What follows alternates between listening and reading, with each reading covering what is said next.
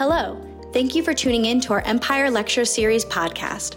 We hope this podcast finds you well, whether you're driving to work, between cases, or adding some education to your workout. Remember that all of these lectures are also available on our website and YouTube channel. And if you like what you hear, please rate us five stars and subscribe. Happy listening. If you don't um, mind, Dr. Hyams, we'll get started. Um, welcome, everyone, to our Empire series again. We're very lucky uh, to have a back to back day of Columbia faculty. Um, um, continuing on our testicular cancer talk from yesterday, and then talking about prostate cancer today.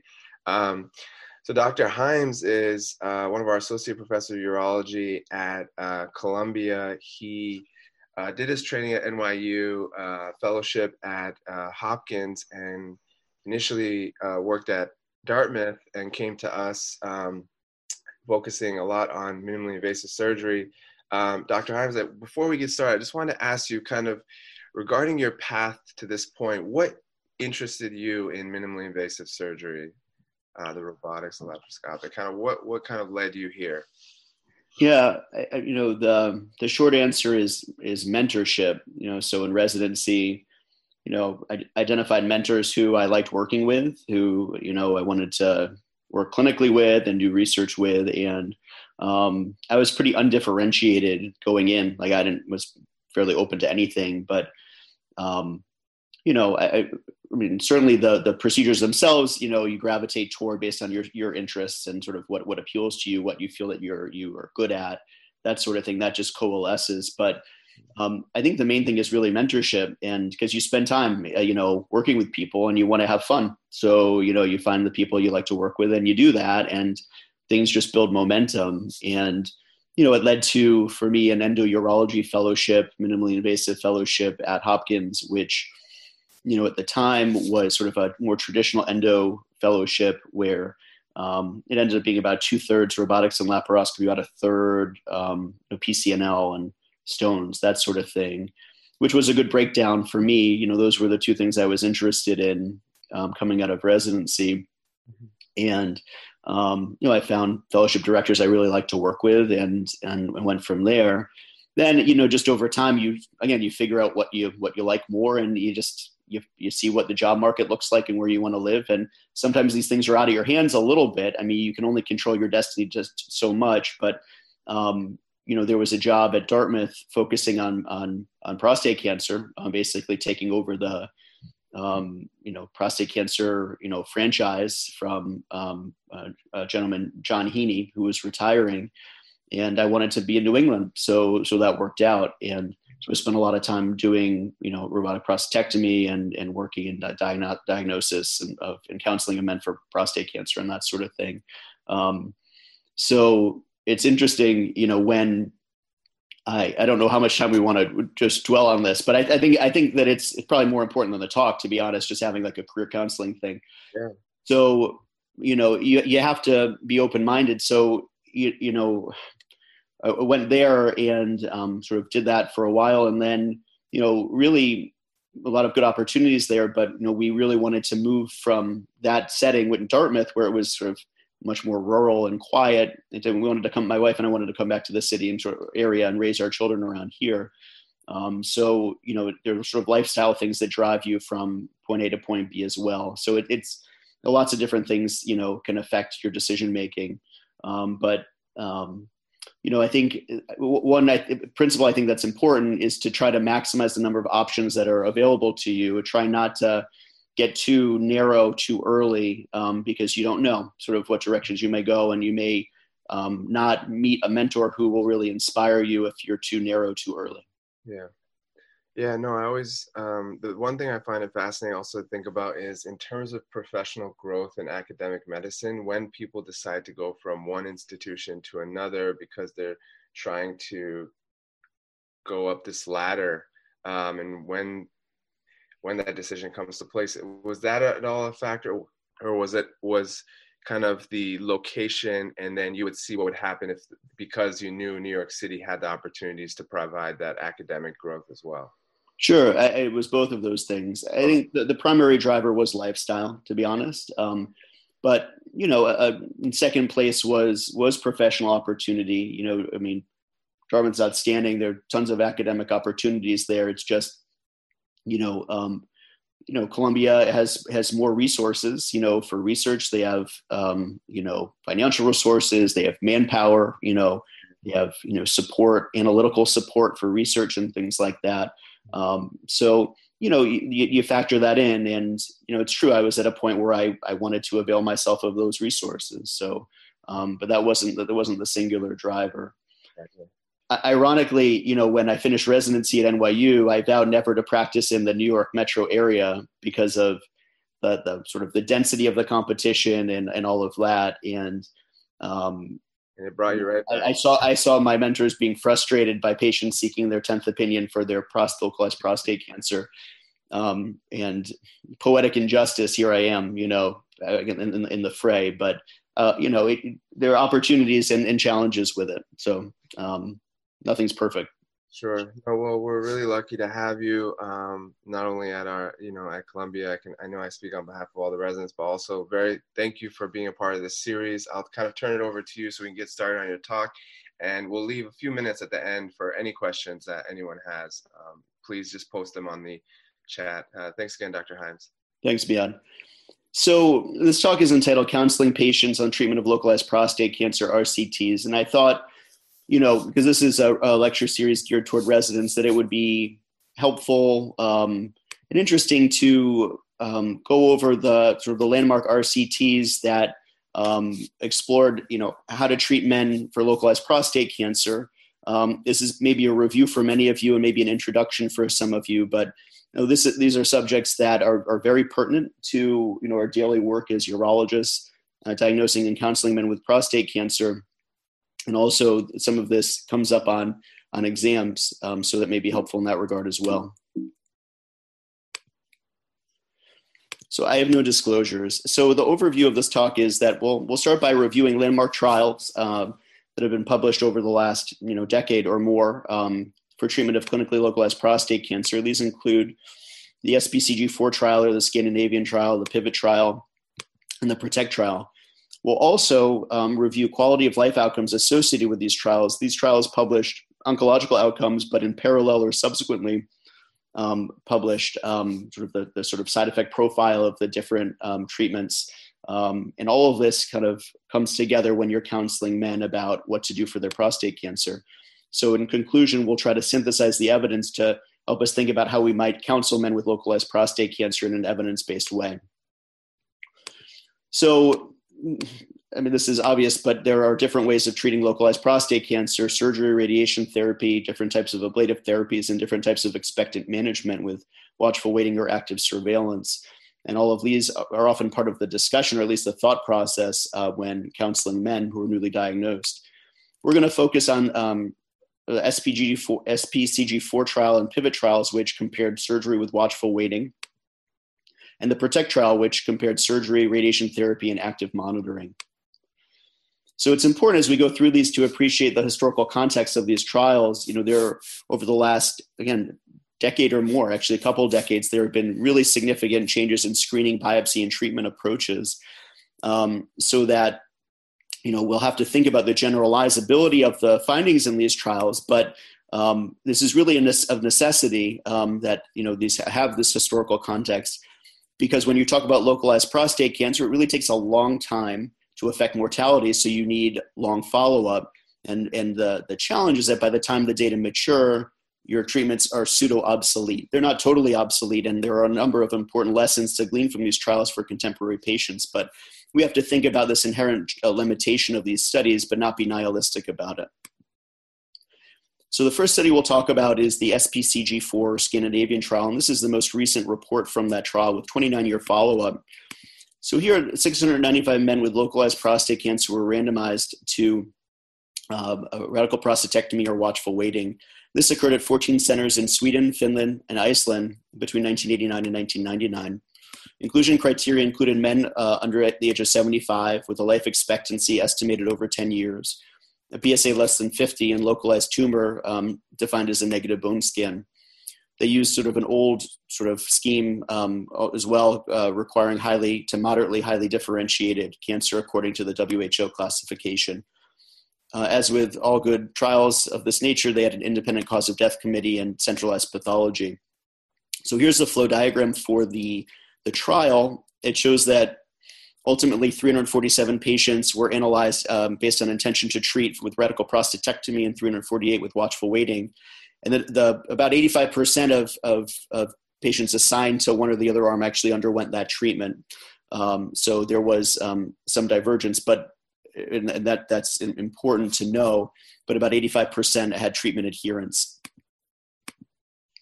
So men were followed with exams every six months for two years, then annually, and the endpoints were metastasis, defined as a positive bone scan or histologically confirmed metastasis, a local recurrence in prostatectomy patients defined as a palpable mass on DRE or something histologically confirmed.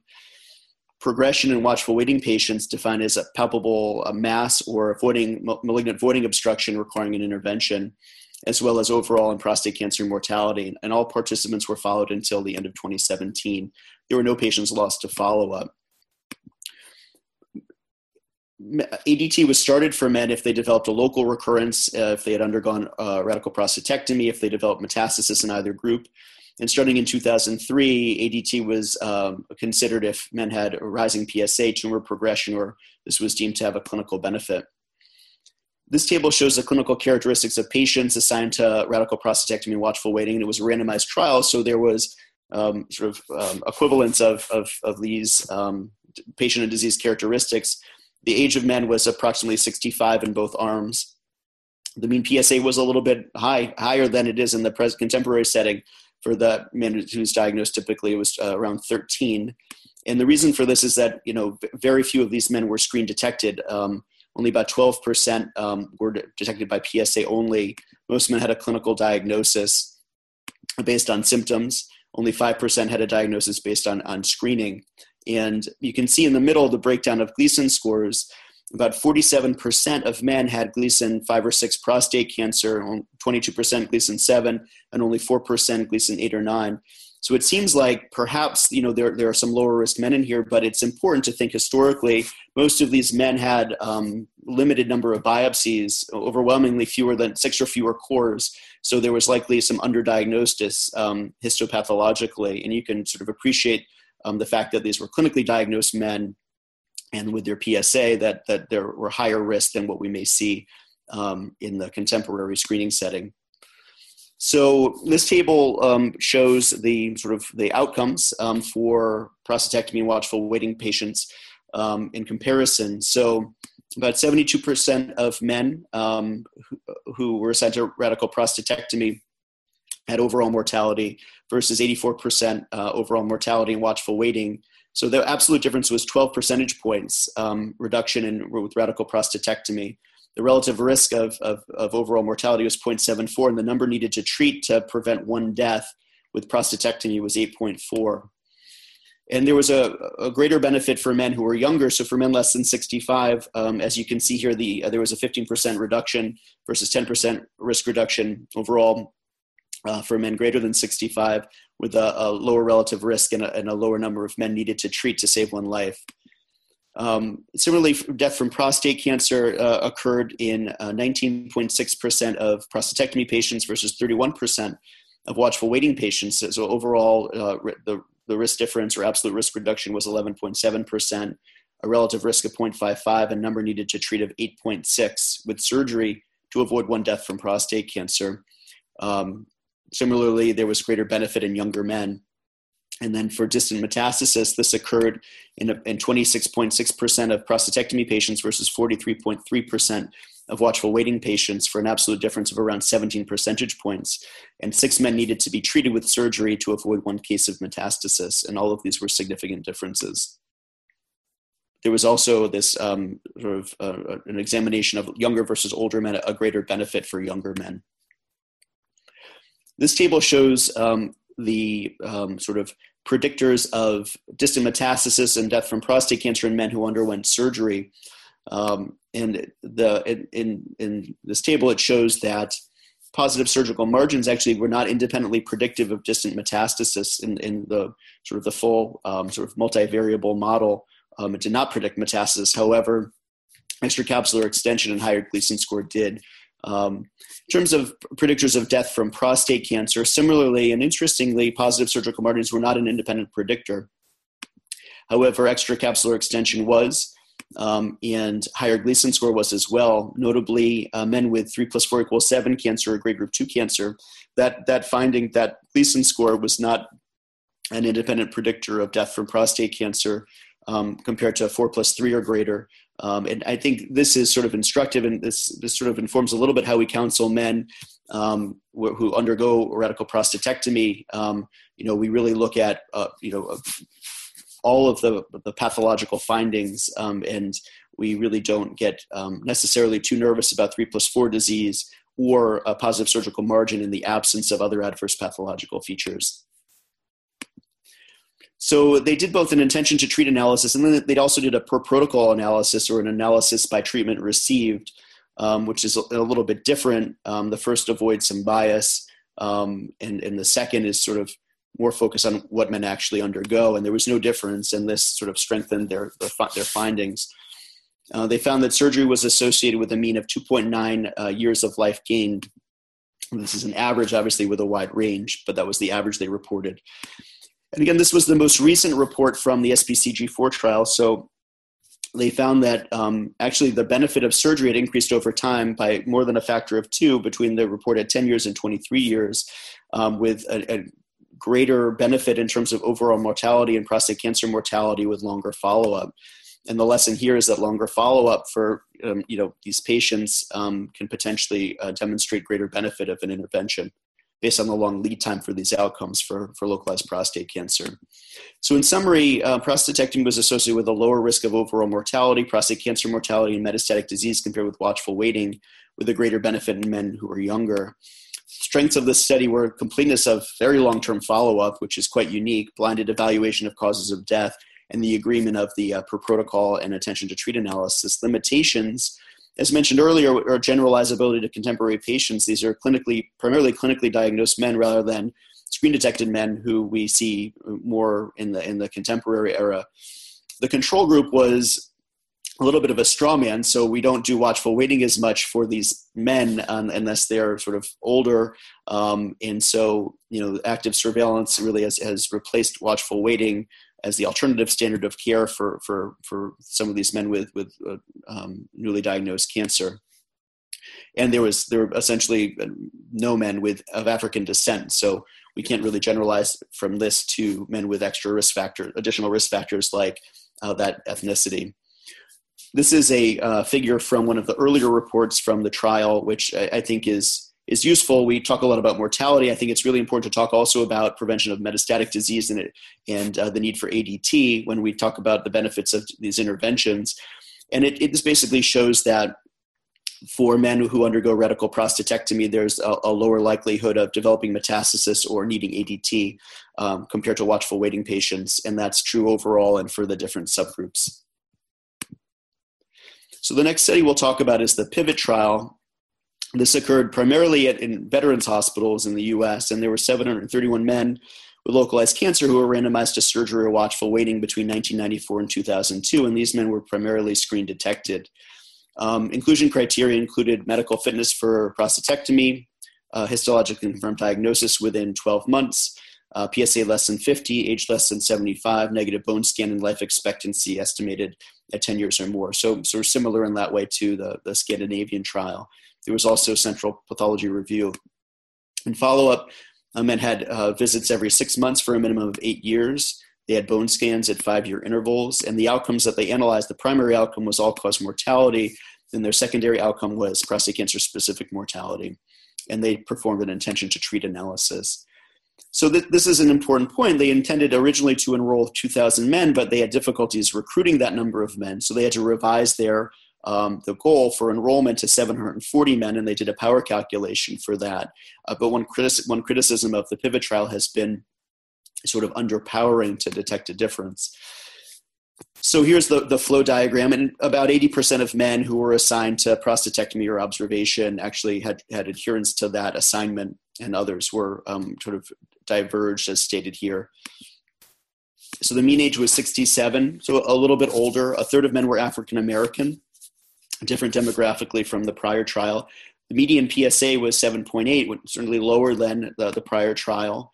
Half of men were uh, clinical stage T1C, and the breakdown of D'Amico risk was uh, shown here 40% low risk, 34% intermediate, 21% high risk, and 48% of men had Gleason 7 or greater disease. These Kaplan Meier curves show on the top death for any cause um, and on the, the bottom death from prostate cancer, and there were no significant differences in overall or prostate cancer mortality between the two arms at 10 year follow up. Overall mortality occurred in 47% of surgery patients and 49.9% of observation patients with an insignificant risk reduction. For prostate cancer mortality, that occurred in 5.8% of surgery patients and 8.4% of observation patients. Again, not, not a significant difference.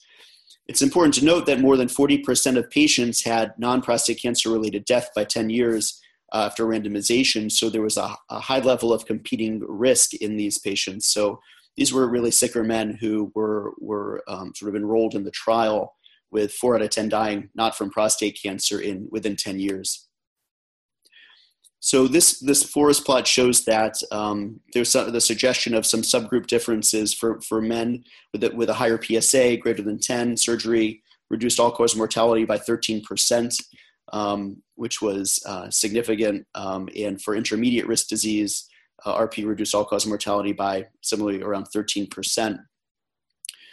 When looking at prostate cancer mortality, there were also some differences by subgroups for men with higher PSA uh, greater than 10. Surgery reduced prostate cancer mortality by 7%, and for high risk cancer, it reduced, it, reduced um, prostate cancer mortality by 8%, and, and these were, were um, significant. So the authors don't really linger on this point, but there was actually lower risk of metastasis in surgical patients versus observation patients, 4.7 versus 10.6. This difference was not present for men with lower risk disease, but for men with PSAs greater than 10 or intermediate or high risk disease, there was a 9 to 11% redu- overall reduction or absolute reduction in the incidence of metastasis, which I think is, is significant. Um, and this table shows the adverse outcomes associated with surgery. About 21% of men had some adverse outcome, and you can see the distribution here with with things we usually uh, think about like wound infection, UTI, etc. So, in summary, in the PIVOT trial, surgery did not decrease all cause or prostate cancer mortality versus observation among men with clinically localized, primarily screen detected prostate cancers. Low subgroups suggested a benefit for men with higher PSAs and higher risk disease. There was a redu- reduction in bone metastasis, and notably, these were mostly uh, slightly older and comorbid patients. Only 10% of men were younger than 60, and there was a high level of competing risk. And so, the takeaway here is that um, that you know the pivot trial uh, is useful. It does show that for um, for this type for men who are a little bit older and a little bit sicker, there may be a limited benefit to to intervention, and it does I think support observation for localized prostate cancer in men with lower risk cancer who actually ha- also have competing risks of mortality. So this was a, a follow-up study for the pivot, sort of an extended follow-up study um, that assessed all-cause mortality through a later time point, January 2017. They were not able, unfortunately, to assess prostate cancer mortality due to limited access to medical records.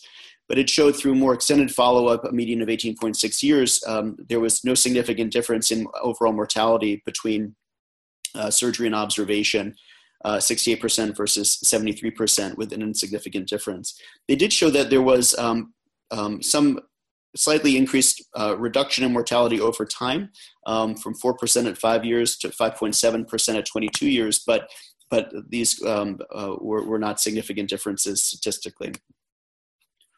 So this table um, shows um, by patient and uh, tumor subgroups all-cause mortality um, for surgery and, and, observation patients. And there was a suggestion of some difference uh, for men with intermediate risk cancer, and actually Gleason scores less than seven. Um, however, in the full statistical model that they ran, sort of more rigorously looking at differences between subgroups, there was there was no uh, effective surgery on mortality by patient or tumor characteristics, uh, with the p for interaction greater than 0.1. They looked at mean life years gained from surgery versus uh, observation. They showed no benefit for overall and for all um, patient and tumor subgroups, though there was some increased uh, gain in life years for men with intermediate risk disease. And that's shown here in the far right column in the blue box. You see years of life gained um, by subgroup overall and by subgroup. Overall, there was only one life year potentially gained, um, which was not significant, though uh, for men with higher PSAs and intermediate risk cancer, um, that potential benefit was a little bit greater. This forest plot shows um, that for some subgroups, there was a suggestion of a benefit um, for surgery over radiation for all cause mortality, for higher PSA, intermediate risk cancer, Gleason less than seven, and higher percent cores positive. But again, in their full statistical model, which they ran um, to really look at these subgroups in a more rigorous way, there was no significant difference in all cause mortality by subgroups. So these figures show that there, there, there is some separation of the curves between surgery and radiation um, based on risk. So for CAPRA risk, um, you know, you can see for intermediate and high risk cancer, there's greater separation of all cause mortality, um, you know, with some potential benefit for surgery over time. This was significant only um, in terms of the hazard ratio for, um, for intermediate risk cancer. And you can see here some separation of the curves for based on uh, percent core positivity. So for a greater, you know, burden of disease, um, there was you know potential greater benefit for um, for surgery over radiation therapy. So in summary, um, at 21 years of follow-up, the PIVOT trial shows um, you know a relative risk reduction of 8%, an absolute risk reduction of 5%, and, and a median survival increase of one year, um, uh, which which they did not deem to be significant. Um, results did not vary by tumor or patient characteristics, in their statistical model. However, there, there seem to be greater effects of surgery and a potential greater benefit of surgery if men had intermediate risk disease or a higher percentage of positive cores. The number needed to treat to prevent one death uh, at 22 years was 18 for the overall cohort and, and greater than eight for all subgroups. And um, you know, for men with lower risk disease, you really have to treat a lot of men to see a potential benefit. Um, and notably, more than 70% of men died from mostly other causes by the end of follow up. Um, so again, one limitation of the study is the lack of powering. You can see a suggestion of some maybe separation of the Kaplan-Meier curves um, that don't reach statistical significance, and the fact that this was underpowered suggests that perhaps with further powering, there may have been a, a greater difference that could be demonstrated. Um, so another criti- another critique, I wouldn't say criticism, but critique of the PIVOT trial, as I mentioned, was the fact that there was a high level of competing risks in the men who were enrolled. Um, so these authors wanted to explore that a little bit more. Um, and so they evaluated over 4,000 men undergoing prostatectomy at their institution from 1992 to 2010. And they really wanted to see which subgroups of their surgically treated patients harbored a competing mortality risk that was comparable to the PIVOT trial and they found that only a very small percentage had similar levels of competing risk. And in fact, among their patients, um, uh, a competing mortality risk equivalent to the PIVOT trial wasn't reached until men had an age adjusted Charlson score of five, which correspond to a man in his 70s with diabetes and end organ damage. And only not, about 9% of the patients who they treated surgically belonged in this high risk subgroup. So their, their conclusion was that the PIVOT trial should be used with caution to exclude candidates with comorbidities from curative treatment. And in fact, you know, not uncommonly, people use the PIVOT trial to justify not treating men who are a little bit older and may have more comorbidities. And this study suggests that we should be cautious doing so. The next study to go through is the, um, the PROTECT trial. So this study compared surgery, radi- radiation therapy, and active monitoring for screen detected prostate cancer. This was done in the UK. And from 1999 to 2009, this is how this study started. There was a, a screening study, and over 82,000 men between the age of 50 and 69 were screened. 2,664 were diagnosed with, with localized prostate cancer, and 1643 agreed to randomization. And in this study, they compared prostate cancer and all cause mortality, metastasis, and disease progression at 10 years. Here's the flow diagram showing um, that treatment adherence was a little bit less than for the other trials um, 70 to 80 to 88 percent of men um, proceeded um, based on assignment. but this was done initially as an intention to treat study.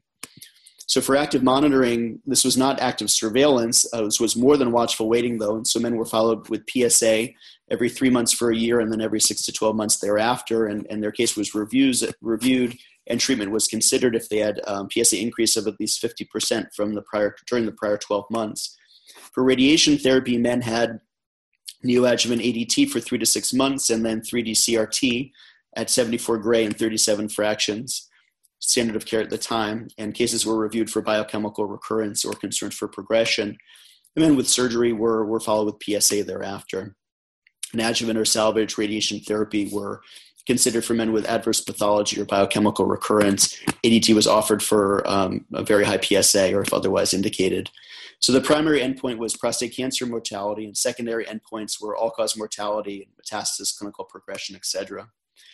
Metastasis could occur in bones, viscera, or lymph nodes, or it was also defined as PSA greater than 100.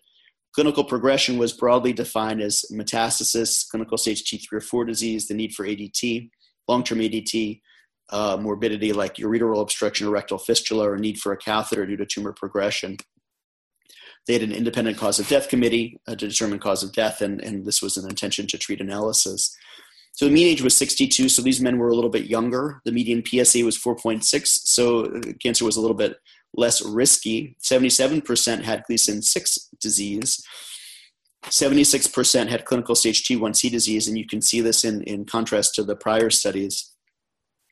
This study, this uh, figure shows uh, the cumulative probability of a, of a definitive treatment with surgery or radiation you can see more than 80% of men um, assigned to treatment under end up undergoing treatment. But by 10 years of follow up, um, more than half of the men in the active monitoring group um, did move to treatment. Um, so this was not sort of um, fixed in active treatment, and, and there was um, sort of conversion from monitoring to treatment over time, typically based on, on disease progression. So, of, of men undergoing RP, about 2% had um, primary treatment failure and required radiation or hormone therapy. Nine patients underwent uh, adjuvant RT for adverse pathology. Of the men undergoing radiotherapy, 18% had treatment failure, three had salvage uh, prostatectomy, and 14 had long term ADT, one had salvage HIFU. This um, table compares outcomes for uh, the three treatment arms. There was no difference at 10 years for prostate cancer uh, mortality. Um, 1% uh, prostate cancer mortality at, at 10 years for all groups, which was not significant. So, a very low risk of death from prostate cancer. Not surprising given the low risk uh, kind of characteristics of the patients uh, who were, were, um, were, were assigned. There was, though, a significant difference in clinical progression with a greater risk of clinical progression in monitoring versus uh, surgery or radiation therapy, and a greater risk of metastasis in monitoring patients versus treatment patients. There was also no difference in over or overall or all cause mortality at 10 years. Uh, these curves show um, graphically that there was no difference in prostate cancer survival between groups with excellent um, 99% um, long-term um, or no, midterm 10-year prostate cancer survival. Though in terms of freedom from disease progression, you can see from the, um, the, the dashed line in green, which is active monitoring, that there was greater risk of disease progression with monitoring as mentioned, there were very few deaths from prostate cancer, and so you know, not surprisingly, there was no difference between subgroups in terms of death from prostate cancer. 204 men had disease progression, uh, 20% of active monitoring patients versus about 8% of uh, prostatectomy and radiotherapy patients. You can see here the breakdown. There was greater risk of metastasis, clinical stage T3 or 4 disease, and the need for long term ADT in monitored patients. Treatment complications are, you know, as you would expect for RP, there was some thromboembolic complications, some transfusions, one rectal injury. For radiation therapy, uh, there were three unrelated deaths um, within 90 days. So they calculated the number needed to treat to avoid one case of metastatic disease, and it was 27 men needed surgery, or 33 men needed radiation therapy to avoid one case of metastasis, and nine men needed to be treated in some definitive way to avoid one case of clinical progression. So, in summary, at a median follow up of 10 years, there was very low um, mortality from prostate cancer at 1%, regardless of the assigned treatment. RP and RT uh, were associated with lower rates of metastasis and progression, despite a 50% crossover in monitored patients.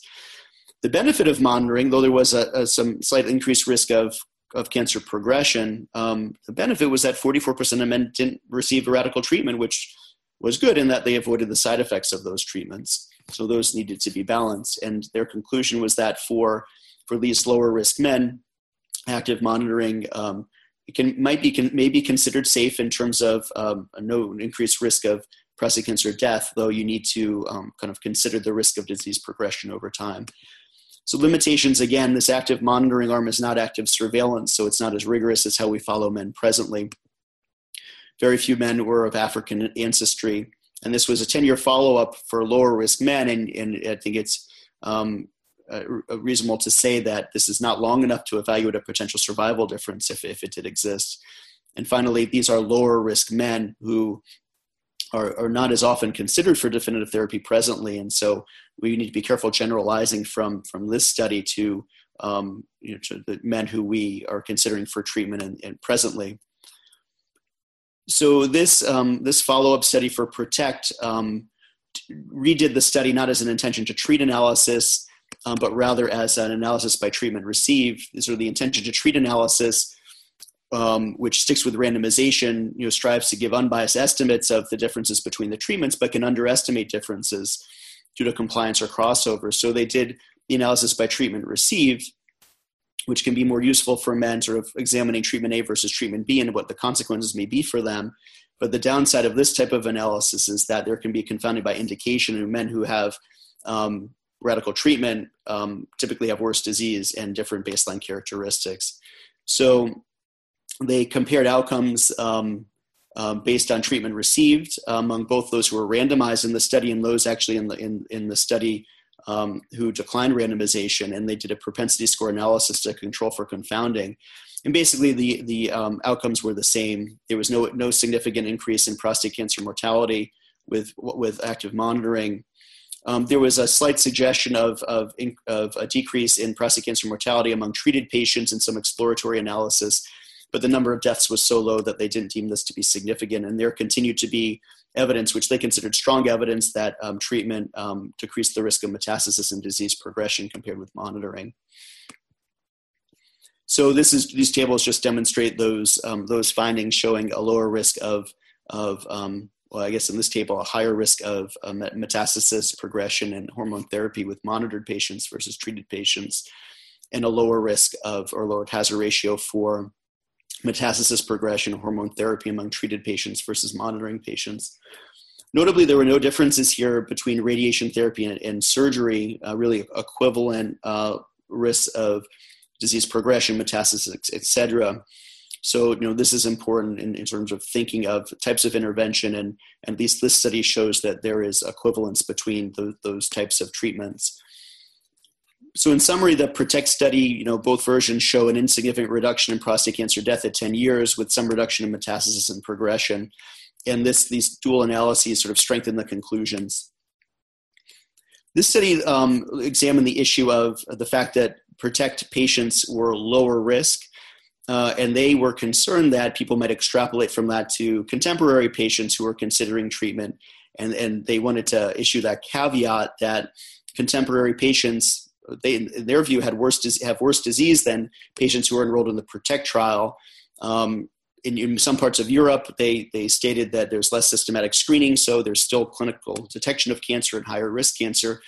And they stipulated that even among screen detected patients, patients in you know in the in the current era typically have more aggressive disease than those who um, uh, were enrolled in the protect trial so to demonstrate this objectively they looked at the characteristics and competing risks of, of their surgically treated patients at two high volume actually very high volume institutions so um, among their surgical cohort, um, more than 20,000 patients, or 71% of their, the patients they treated surgically, would have been el- eligible for the PROTECT trial with an age between 50 and 69, clinical stage T1 to 2, and a PSA less than 20. So 30% of their treated patients would have been excluded from the PROTECT trial based on uh, worse disease. Um, so they found that in their, their surgically treated cohort, there was increased risk, cancer risk with a higher median PSA and a higher percentage of higher grade group cancer, and they treated fewer low risk patients among those potentially eligible for PROTECT. They also found that over time there was increasing disease risk within their surgically treated cohort with more sort of contemporary patients have a higher having a higher percentage of high grade group cancer and high risk disease and there being a lower percentage of low risk cancers being treated in the more recent era. And this is demonstrated here in these, these um, tables.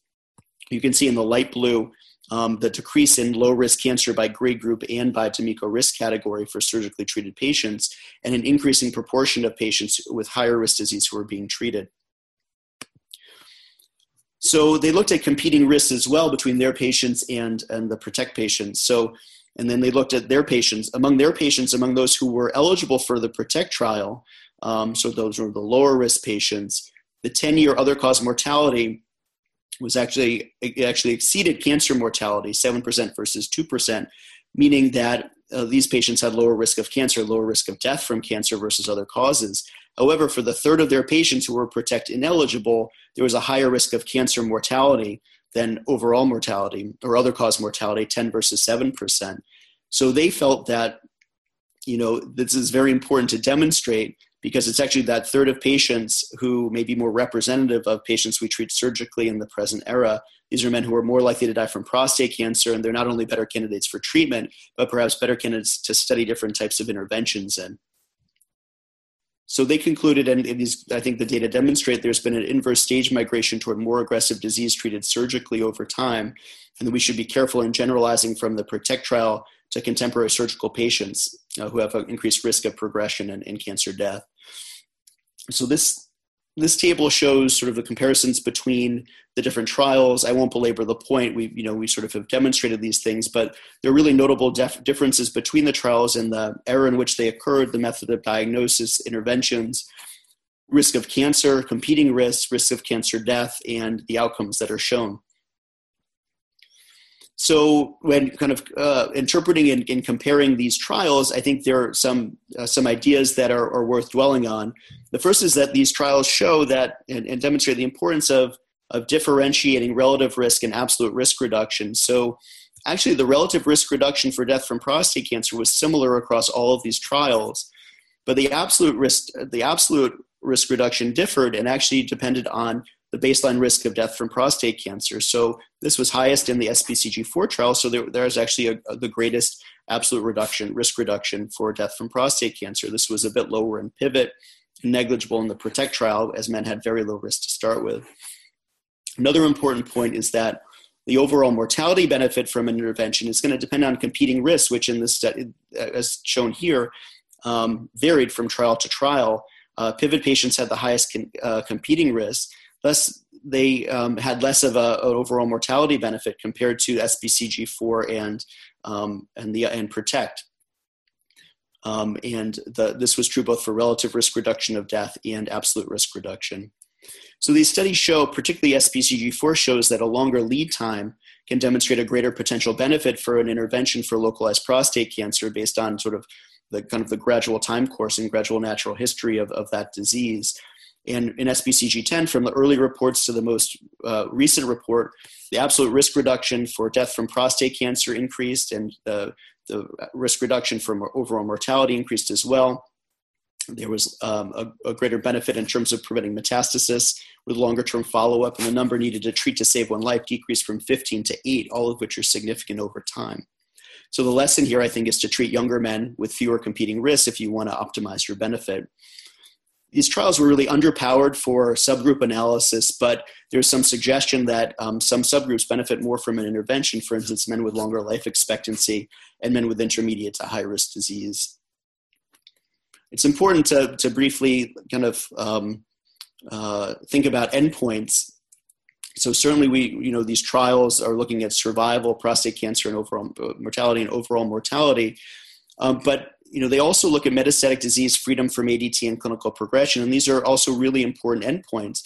Maybe easier to demonstrate and are also clinically significant. And um, you know, uh, recent trials looking at treatments for advanced disease are using these endpoints and considering them to be clinically significant. And I think that that's important for these types of treatment trials as well. Finally, um, you know, there was uh, you know significant other cause mortality in patients who were treated here. And, and while inclusion, one inclusion criterion for the, the SPCG4 and pivot trials was that there had to be a, an, an, assumption that men would be alive 10 years after assignment. A lot of men died from other causes. So this should, I think, be a bit sobering in terms of our ability to estimate how long men will live from other causes when we're thinking about you know the potential benefits of treatment. So we'll we'll we'll shunt over now to a brief discussion of um, quality of life outcomes associated with with treatment for prostate cancer. Um, really, and this will just be in parallel to the the trials we we've discussed um, to this point all the trials that we've gone through also reported um, quality of life outcomes and side effect profiles of treatment. And this is the other portion of the discussion when we're talking to men about the benefit of an intervention for their prostate cancer. We don't we talk about oncological benefit and then um, uh, on the other hand, uh, risk of side effects. So, and the Protect trial, actually in the same um, in a parallel paper, um, reported patient uh, out recorded outcomes for quality of life among um, 1,600 men who completed questionnaires that um, looked at validated measures of urinary bowel sexual function, quality of life, and some other parameters. And they um, published their six year data um, and they analyzed uh, their uh, quality of life outcomes based on an intention to treat analysis. And this table shows um, the different um, uh, sort of validated questionnaires that were used to assess urinary function, sexual function, bowel function, and health related quality of life. They showed that prostatectomy had uh, the greatest negative effect on urinary incontinence, as demonstrated in the, um, the red box at the top of the screen, with higher um, Bolder scores um, for incontinence and greater pad use. There was some recovery, but um, incontinence remained worse for prostatectomy patients over time. For radiation therapy, voiding and nocturia was worse than the other arms at six months, but it mostly recovered and it was similar after a year for active monitoring patients, sort of hard to see here, it's the blue checked line. Um, there was a gradual deterioration of urinary function uh, over time related to both aging and the fact that many of these men converted to treatment over time. So, in terms of sexual function, um, prostatectomy had the greatest negative effect on sexual function. Sort of the red line here, you can see the, the, the lowest uh, um, scores for erection firmness and sexual function. Um, the the scores improved after six months, but but you know the function sexual function remained worse for surgery patients compared to the other arms continually over time. For radiation therapy, the negative effect on sexual function was greatest at six months, but this recovered somewhat and was stable thereafter. Uh, similar to um, continence, um, men um, in active monitoring had a gradual decline in their sexual function. Radiotherapy, what did demonstrate worsened uh, bowel um, um, function, um, at six months, and uh, while that recovered somewhat, there was some persistence of, of bloody stools and uh, bowel morbidity um, thereafter. So this this shows that um, despite some of these differences between treatments in um, in terms of sexual bowel and urinary function, there was there were actually no significant differences between arms in measures of anxiety, depression, or uh, health related quality of life. So this study shows that you know clearly there are different side effect profiles for different approaches, with prostatectomy doing worse for incontinence and, and potency, radiotherapy doing worse for bowel function, though there was similar urinary function quality of life and health related quality of life overall.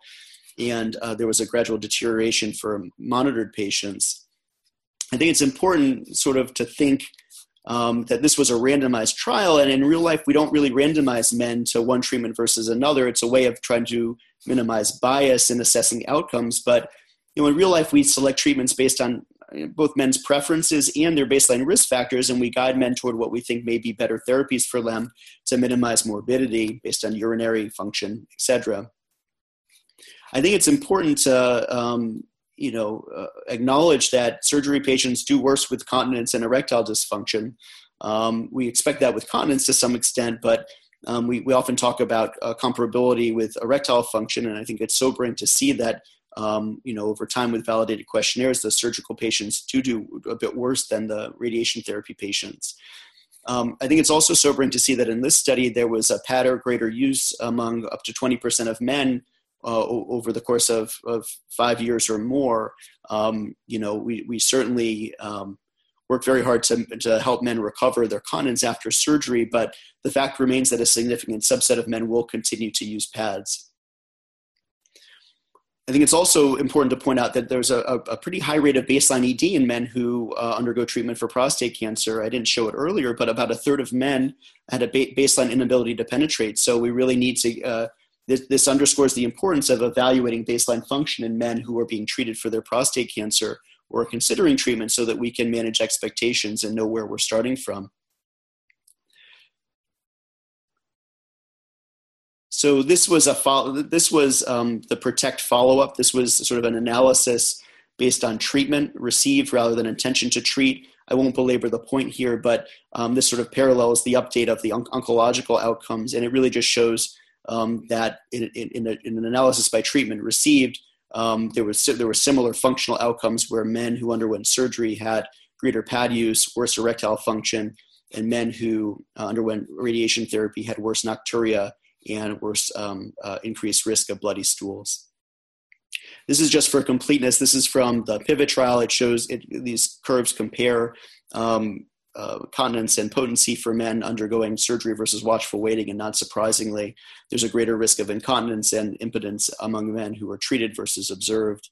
And this is uh, the same for SPCG4, showing greater risk of of urinary and erectile dis- morbidity and erectile dysfunction among, treat- among treated patients versus observed patients. This is the last quality of life study to mention, but this, this came from SPCG4, and I think is important just to discuss briefly. So, a significant proportion of men in SPCG4 ended up needing androgen deprivation therapy. So, these, these authors asked the question how does ADT, uh, with or without other treatments, affect quality of life among both men assigned to watchful waiting, pursuing watchful waiting, and assigned to surgery? So they sent a questionnaire to all of the men who were randomized in the SPCG4 trial who were still alive, which was 400 of the men, as well as a control group of 281 men. They um, there was a median of 12 year follow up, and the, the, median age was 77. And uh, among the men in that trial, 26% ultimate in the surgery group ultimately received ADT versus 40% in the watchful waiting arm.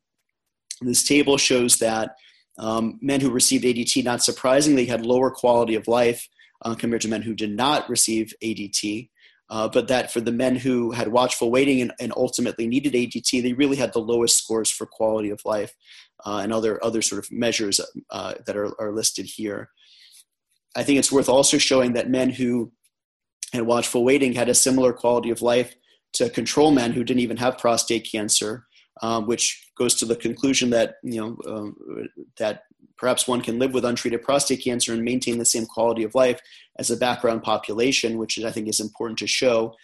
It's important here to show too that the men who had watchful waiting and needed ADT actually had the lowest scores for all psychological uh, parameters, and they actually did scored worse than men who had surgery and then required ADT. And the authors here postulate that maybe you know, men who had surgery um, had some greater sense of agency in treating their disease and were less bothered by the need for ADT versus the men who um, started out with watchful waiting. This is really just, just more for thought than anything else. So one of the points of this is to sort of give a background for you know being evidence based in your counseling of men who have newly diagnosed prostate cancer. I think it's important to acknowledge that we don't need just level one evidence to help counsel men, and, and those trials can um, you know sort of have, have, have historical limitations. We can also look at active surveillance cohorts and other um, sort of prospective large registries that assess side, assess side effects of treatment to help um, us learn and understand how men experience these, these treatments, and then we can counsel them on observational approaches versus treatment approaches a bit better. So, in conclusion, I hope I've shown that RCTs can be useful to understand the effects of treatment on localized prostate cancer for both survival and quality of life. I think it's important to know how the, the strengths and limitations, to know the strengths and limitations of these studies, maybe think how your patient may fit into the trial data. It's also important to acknowledge that these, these studies really don't look at um, subsets of men with um, additional risk factors like family history and African American descent, and, and generalizability in that regard may be limited. These studies do show that radical treatment um, uh, for localized disease can reduce the risk of advanced disease and metastasis and perhaps some mortality, and perhaps reduce mortality for a subset of patients with the trade off in quality of life, though the absolute benefit will depend on baseline risk, lead time, and competing risks. As mentioned several times here, screening, biopsy, and treatment approaches have changed over time. Um, and while you know, um, in the current era, we do treat patients differently from how men were treated in these trials we shouldn't be nihilistic and we should really um, try to glean lessons from these very rigorous longitudinal trials. Another important point is that surgery and radiation have, are shown in particularly, in protect, but also in we, the way we think about it presently, they're, they're similar in, in their effectiveness. And individual, individualizing counseling for men with newly, diagnosed cancer with a shared decision making approach is very important. We need to appreciate men's preferences. We need to examine risk factors for worse functional outcomes and counsel men accordingly. Multidisciplinary counseling of, of newly diagnosed men is important to ensure men hear different perspectives. We've talked a lot about here about risk reduction, you know risks of side effects and all of it is statistics and percentage reductions relative risks absolute risk and there's a challenge in, in terms of sharing these these uh, these this data with patients because of, of the challenge of low numeracy. And even providers frankly have difficulties processing these statistical concepts and trying to apply risk reduction to an individual versus a population. We also have the challenge of an apples to oranges comparison. So you know, we talk to men about the, the risk of metastasis or death, and we, we, we weigh that against risk of incontinence and erectile dysfunction. And these are very challenging comparisons to make. And it, in a way, it's unfair to, to force men, or not force them, but put them in a position to have to make these decisions. It doesn't mean that we, we shouldn't be we shouldn't engage these discussions and try to weigh these things. But I think it's important to appreciate the challenge of this really for all parties who are involved. I think we need to be candid about the side effects of treatment. Sometimes we're sort of sort of facile about, oh, you know, you, you know, you're going to be fine. Your incontinence will go away. You know, you're a young man. We're doing nerve sparing surgery. You're going to be fine. The fact is that men do have morbidity from these interventions, and we really need to be um, sort of data driven and more objective in how we counsel men, and not flip in how we do so. And ultimately, I just think it's important to show patients and providers and primary care providers or referring physicians that we're thoughtful and we're doing our best to be evidence based in how we counsel uh, men. And that's it. Thank you. Dr. Hyams, thank you so much um, for that you know comprehensive review of these clinical trials um, for localized disease. There were um, a couple questions. The first um, one that I wanted to ask regarding I don't this is kind of a very pointed question, but the SPCG trial. You showed that um, for those individuals with positive margins, there is no difference in absolute, um, no difference in absolute reduction of uh, mortality risk. Uh, is there any chance that there's a difference in adjuvant therapy between those two? There was a difference with extracapsular margin involvement, but nothing with positive margins. Um, was there varying rates of adjuvant, like ADT, between those two? Yeah, so they, there were in none of the um, sort of published reports from that trial did they um, sort of give specifics on the number of men um, who that I saw. It may have been in appendices of you know the number of men who had some adjuvant or salvage therapy. So I, I really can't answer that question. Um, you know whether you know typically men who have um, you know, adjuvant therapy have more than one risk factor for recurrence, so they'll have positive margins and EPE or a higher Gleason and or a higher Gleason score. Mm-hmm. So um, it's it's hard for me to answer that question. I I really just don't know. Yeah. Um, the the other the last question Dr. Sam Ali had for you. It's a little um, he kind I think he's trying to see what your preference is with the new data that's coming out about multiparametric MRI. How do you counsel patients on MRI use for uh, those who have elevated PSAs on active surveillance? Yeah, so you know, I think MRI is a, a really important part of active surveillance. Um, you know, typically we do MRIs before an initial biopsy now, um, and so there, so there's a baseline for for uh, MRI. Um, and you know, for men who have a higher PI-RADS score, have a biopsy, and there's low risk disease, and they up for surveillance, um, we'll typically do a, you know a repeat biopsy, you know, within a year um, with a repeat MRI. There's some evidence that progression of a lesion on MRI um, uh, correlates with with histological pr- progression, um, though uh, there's not really great data for that. So uh, certainly, if you see a change in your MRI over time, that can suggest that that you know something adverse is occurring in the prostate.